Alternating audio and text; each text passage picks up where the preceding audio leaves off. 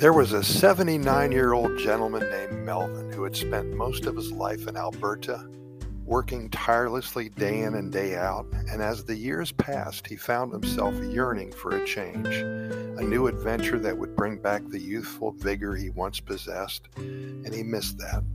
Determined to rejuvenate his spirit, Melvin made a bold decision. He packed his belongings and set off to start a new life in the enchanting country of Costa Rica.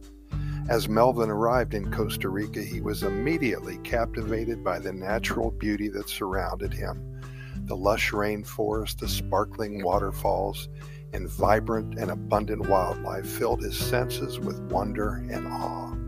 It seemed as though the vibrant colors and symphony of sounds were tailored specifically to awaken his senses. Melvin felt an incredible surge of energy and excitement and as if he had been transported back to his youth.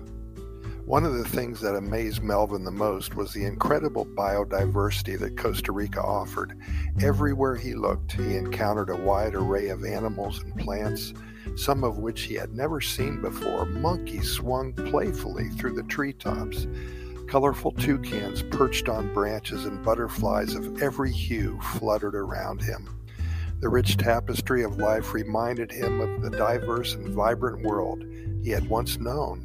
After six months here, the freedom that Melvin experienced in Costa Rica was unlike anything he had felt before. He had left behind the rigid schedules and demands of his previous life, and instead, he embraced spontaneity and adventure. He befriended locals who shared their stories and wisdom. He learned Spanish and together they explored hidden beaches, dived into turquoise waters, and danced to the rhythm of lively salsa music.